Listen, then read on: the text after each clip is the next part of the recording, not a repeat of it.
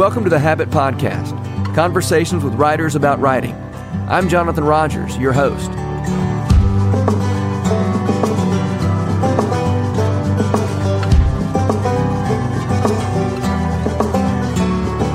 Lore Ferguson Wilbert is the author of Handle with Care, a book about the importance of touch in human interaction. Rabbit Room reviewer Jen Yokel says the best way to describe this book is an approachable theology of touch, woven with stories, kindness, and respect.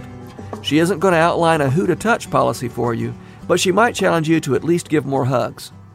Lore has also been blogging for 20 years at sayable.net. Lore Ferguson Wilbert, thank you so much for being on the Habit Podcast. Thank you so much for having me. Uh, I am uh, I'm so excited. I guess this uh, episode is going to release right around the same time that your book Handle with Care releases. This will release on the third of February, and you release on the fourth. We, fourth. We release on the fourth. Yeah. Yeah. Great. So, tell me a little bit about what's what's going on in that book. Yeah, it's called Handle with Care, and then it's got kind of a doozy of a subtitle: How Jesus Redeems the Power of Touch in Life and Ministry. And so I'm just kind of talking through the Gospels and the way that Jesus interacted as a body with other bodies. Mm. And yeah. So, yeah. Yeah. And uh, I know you're interested in incarnation. And, yeah, uh, I am. well, you, you, you, ought to be, you know, if you're a Christian person. But but the uh, uh, let's talk a little bit about how writing and incarnation are are related to one another because you know it's, it's like uh, Shakespeare said that the poet gives to airy nothing a local habitation and a name. Um, we, we are we are infleshing. We're bringing big ideas down to, to the world where we live. Um, yeah. So I, I, imagine you've done some thinking along those lines.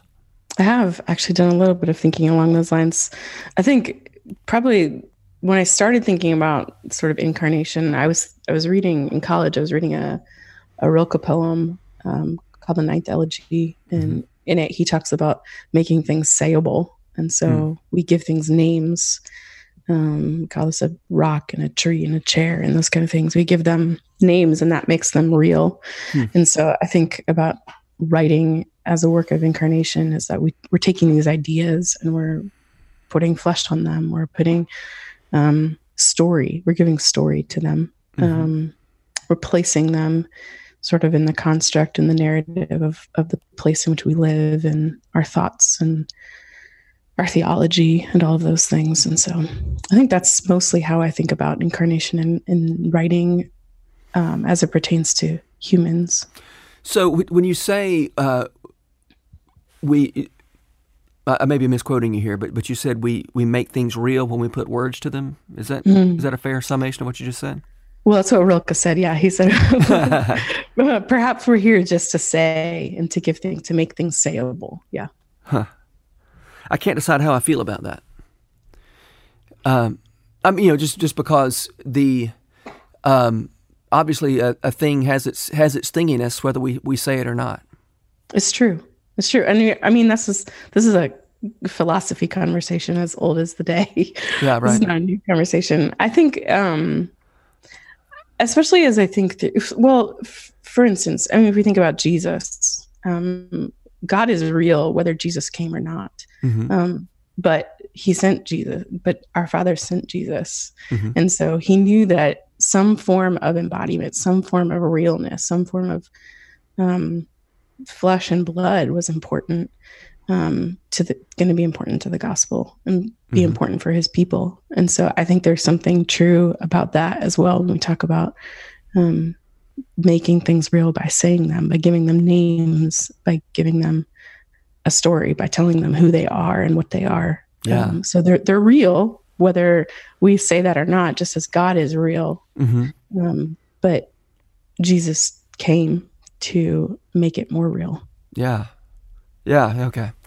And make it and make that reality accessible to yeah, us. Yeah, exactly. Yeah, yes. Yeah, yeah. That makes sense. Yeah.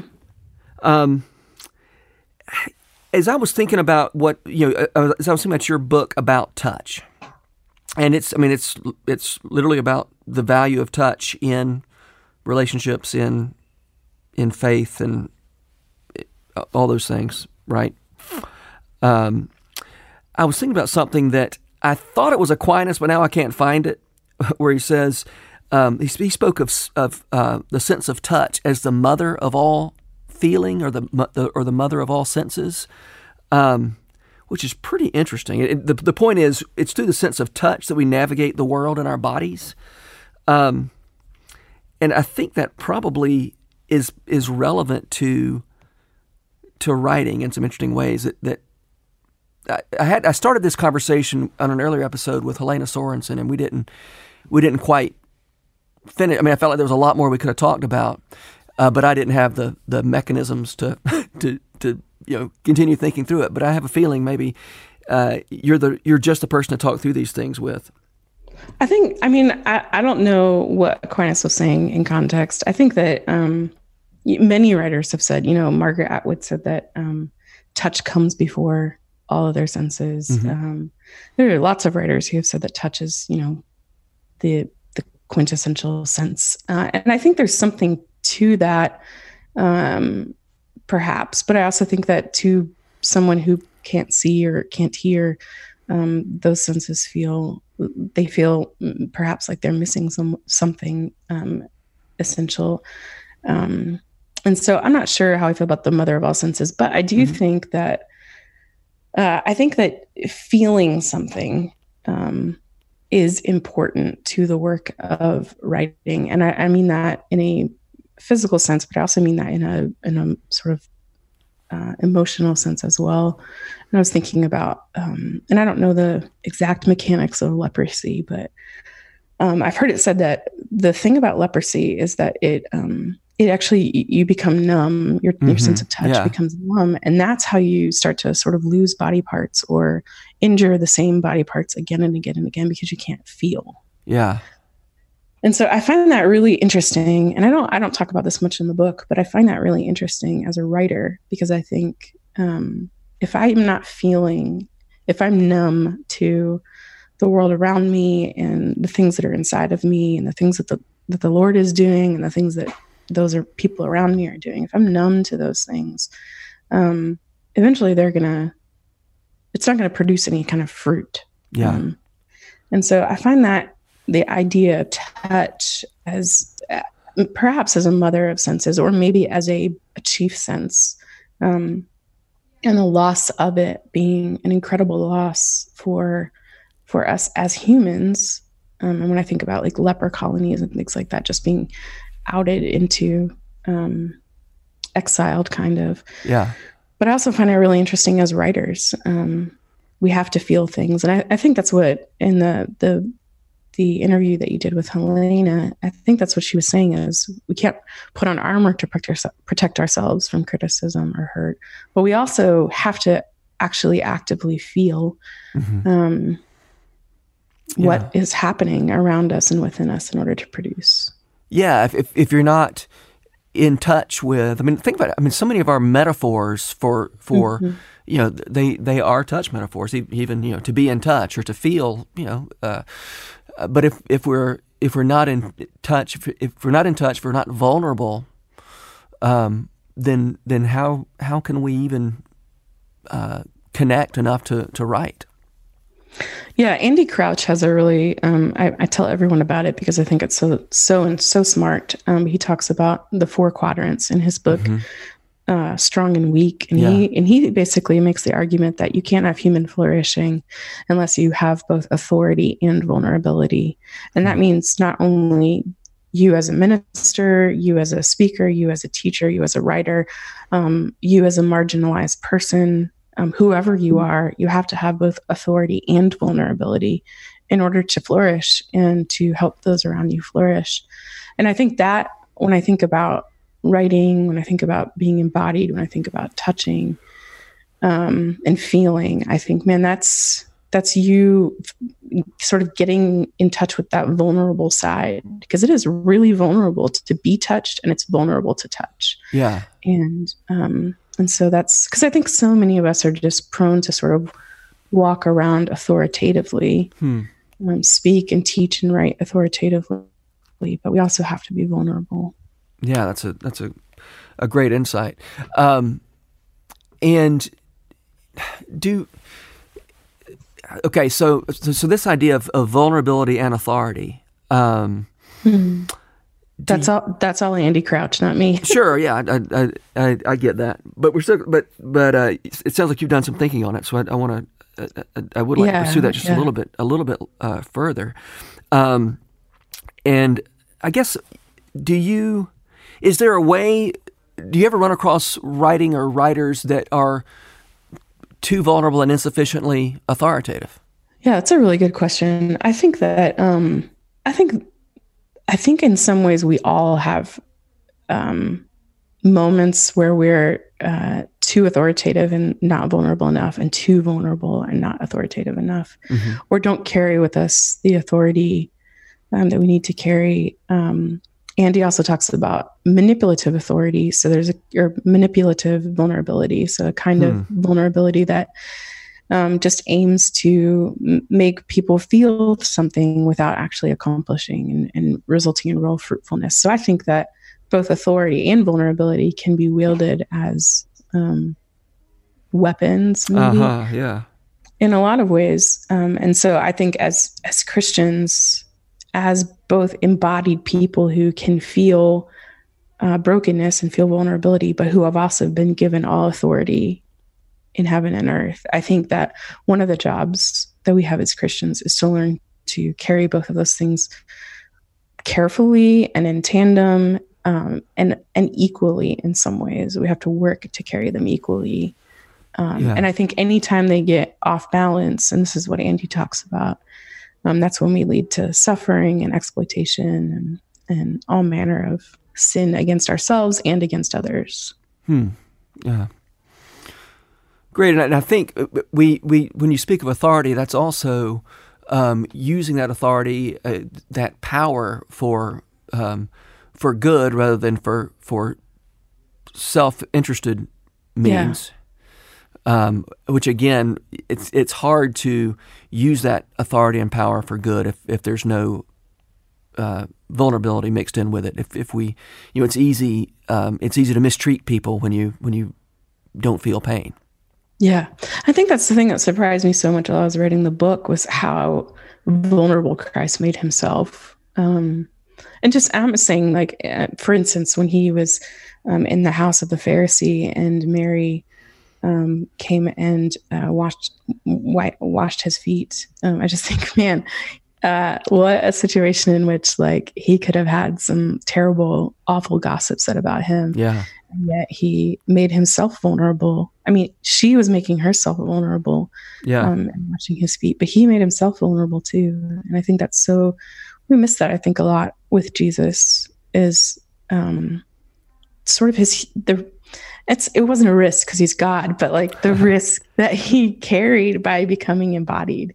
Yeah. And um and walking among people and being touched and handled and sinfully in some ways and righteously in other ways. Yeah.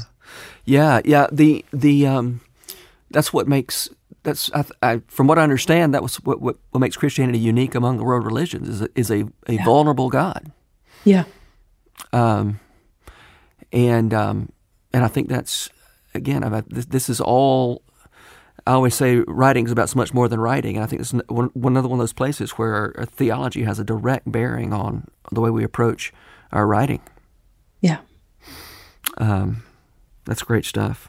You, you, had mentioned, or we had both mentioned the, the my conversation with Helena uh, earlier, and um, and one thing that Helena had said was um, that that when you um, well, we we, we talked about um, being thick skinned and being thin skinned, and I'm mm-hmm. I've I've been very often told writers they need to be a little more thick skinned, you know, and and be be uh, not so sensitive. And Helena's point is no, the sensitivity is what makes you able to do the work. And that if you if you wrap a thick hide around somebody whose gift is based on a sensitivity to the world, then you're destroying something that's important and that seems relevant to, to what you, what you're doing in your book. Yeah, I think I might carry that a little bit farther and say I think that we have to be thin-skinned in the act of creating art. Mm-hmm. So in the writing, in the songwriting, in the art making, mm-hmm. we have to be thin-skinned. We have to sort of, you know, be carry that vulnerability. um, very close to us. Um, but I think I think there's it's also true what you're saying. We do need to have thick skin when it comes to um, uh, critique or criticism, mm-hmm. and um, and recognizing that we cannot please everyone, and and also like sometimes we need really good feedback from people. Yeah, uh, especially people who love us, um, and even sometimes from people who don't know us at all. Um, because I think that we need to we need to think about how our art is bearing weight on the world, not just on the the audience that we have in mind, the people we want to reach, but how is our art bearing weight on the world at large, um, among people that we're not, we don't know, and we're not uh, familiar with their story. Um, and so there does need to be a, a, measure of, and I don't know if it's thick skin would be the, the word I would use, but mm-hmm. I think there needs to be a measure of resilience, maybe. Yeah um, in hearing feedback and critique and, and things like that. Because we want to grow. We don't want to we never want to believe that our art is the sort of the pinnacle or the best or the um, yeah, right. we want to be people who are being formed. We're the we're the we are the clay. We are not the potter. And uh-huh. so we want to be formed and and and molded into more like Christ. And that's going to take sometimes critique that's hard to hear. Yeah, yeah. I mean, I, I guess probably um, to to uh, in we're talking about um, uh, to say sort of using the same the same word to mean two different things. Um, when, in other words, being being uh, being thin skinned or sensitive as an observer certainly doesn't preclude being thick skinned or tough when it comes to, to receiving criticism, right? Yeah. Mm-hmm. Um, that's good. So, have you ever received uh, criticism from somebody who didn't know you that you benefited from? I've never received criticism. Okay. I'm just kidding. um, from someone I didn't know that I've yeah some, something you've written. I mean, you know, you've you've published a lot of a lot of articles that have got, had a lot of readers.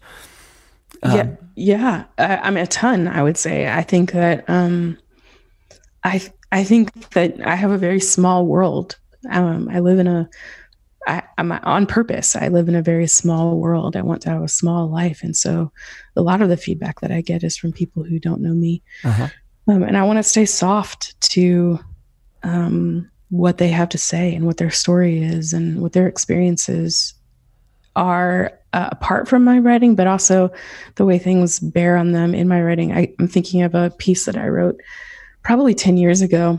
So I, am the child of divorce. My parents are hmm. divorced, mm. and I that really um, uh, radically formed my brain and my life mm-hmm. and my loves and my fears uh, in a myriad of ways. And so I, I wrote an article probably 10 years ago just on being a child of divorce and how painful that was. And I, in that article, begged, you know, a parent who might be considering divorce to to consider their ch- children. And um, and 10 years later, I'm now married to a man who walked through a divorce. And and hopefully, in 10 years, I've also grown and matured and suffered a lot more, and I've seen um, how complicated divorce can be for uh-huh. an adult and for a parent who's going through that. And um, and I wrote something recently and some around this idea and and someone messaged me and said, you know, you wrote that article 10 years ago and it really hurt. It was mm. really painful for me to read and um and I'm grateful that you you know you you've written this article today but it just got me thinking man I I just want to be so aware that what I'm writing today I'm writing from a small sort of bubble of information and suffering and experience. And so I think it's made me, in some ways, it's made me a lot quieter than I used to be in terms of in terms of writing. I think I used to sort of publish anywhere that would publish me. Hmm. And these days I'm a lot more picky about where I publish and what I publish and what I write. And and a lot of that is because I just find that I want to care for the reader in a way that I didn't care as much 10 years ago. And so, um, how does help me understand why the uh, being more choosy about where you publish? Uh, play that out for me. How, how is that? How does that? Um, make the connection for me between the, those the, the things you're loving your reader more and being more careful about where you publish. Yeah, I think I think you know, ten years ago, I was just like, I'll, I'll write for anyone. I don't care if you pay me. I don't care what else is on your uh-huh. site. I don't care what other what else your message is. And I think I'm a, I'm just a lot more careful about what is this group or this publication known uh-huh. for. I see. Um, who are their readers? What's yeah. their worldview? Uh, and I'm just I'm just more careful about that because I I know that we are sort of we're known by the people we keep company with. Yeah, that's true. Yeah. Yeah. So I just want to be careful uh-huh. about that. Yeah. Um, you've been blogging since what the year 2000? Is that is that right? That is right. Yeah. Yep. That is wild. It's 20 years. Yeah, it is kind of crazy when I think about it. Yeah. Um, and so, what has what has changed about blogging in 20 years? That's a, that's a really good question. I think that five years ago, I would have said everything had changed about blogging. Uh-huh. Um, and I think, you know, that's when everyone was saying, is blogging dead? Um, and, it, you know, Twitter was the new, or, you know, sh- microblogging was the thing five years ago. But mm-hmm. I think mm-hmm. there's been a really cool kind of uh, resurgence in blogging recently. Uh-huh that has really sort of delighted me because I think that a blog is a place where we can practice. I think of it as my living room.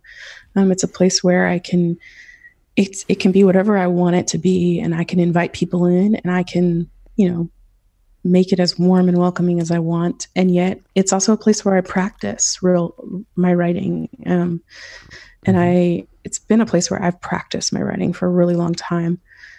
Um, sometimes with no right readers, sometimes with many readers. And mm-hmm. so it's just kind of in process that way. But I, I feel excited, uh, I think, about the future of blogging. I don't, I don't know how long the future will be of blogging, but I feel excited about it being a place where those who will stick with it um, can really just sort of practice their scales.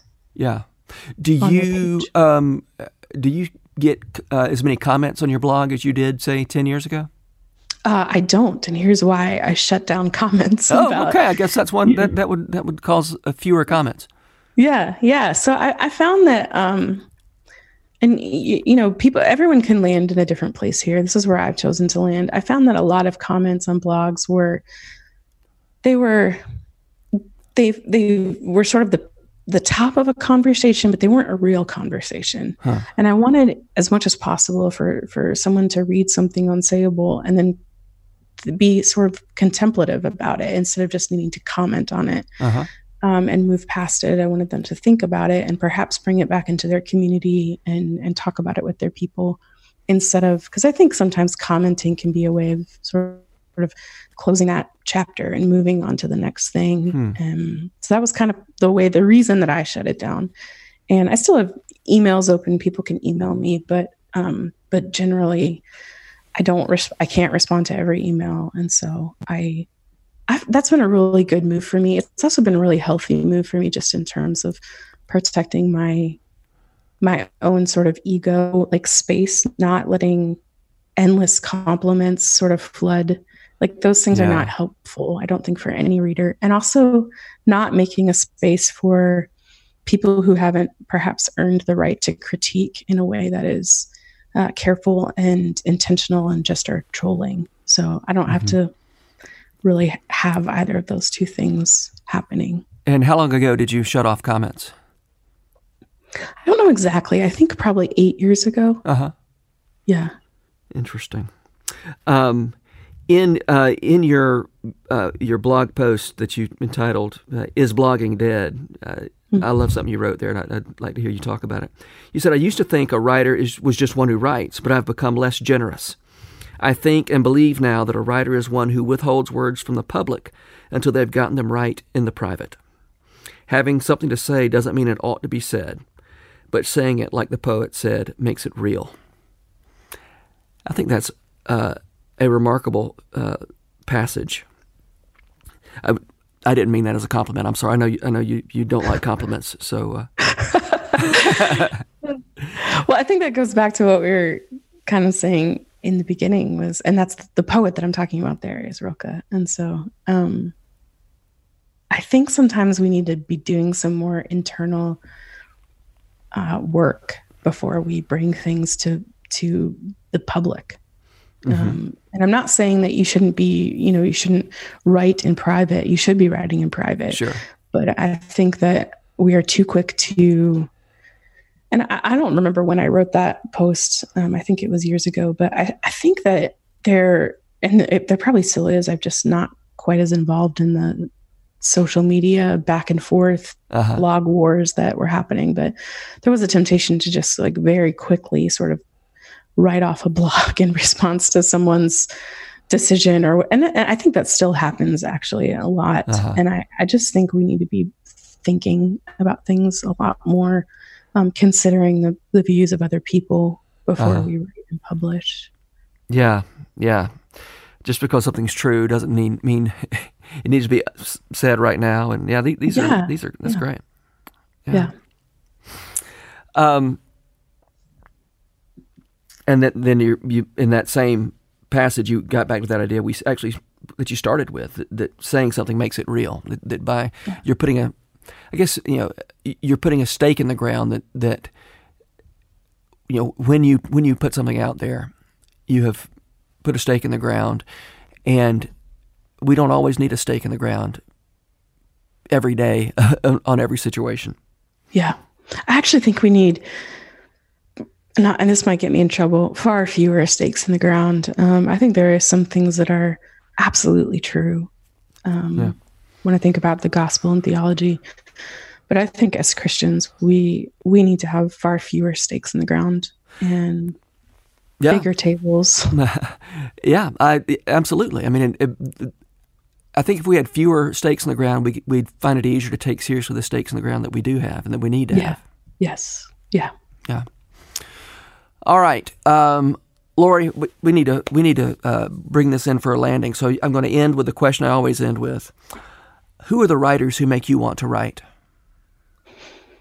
I think Eugene Peterson is probably going to be at the top mm. of that list for me. Yeah, that's a good one. Um, yeah, I just. I think you're the first person to give me that answer, and I'm surprised that you're the first one that I've gotten that from.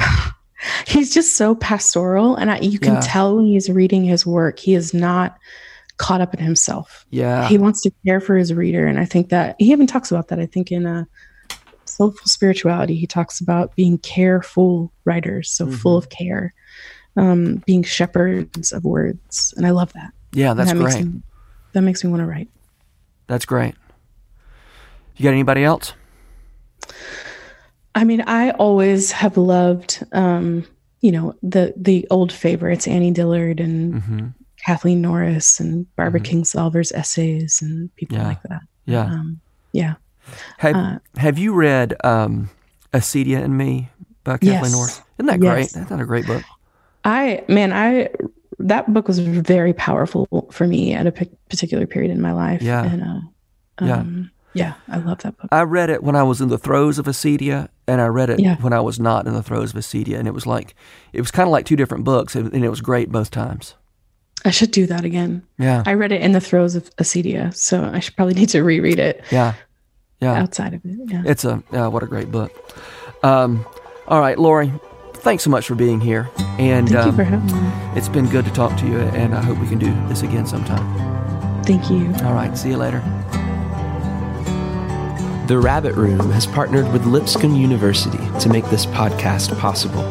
Lipscomb has graciously given us access to their recording studio in the Center for Entertainment and Arts building. We're so grateful for their sponsorship, their encouragement, and the good work they do in Nashville. Special shout out as well to Jess Ray for letting us use her song Too Good as part of this podcast. Visit jessraymusic.com to hear more of her beautiful songs. The Habit membership is a library of resources for writers by me, Jonathan Rogers.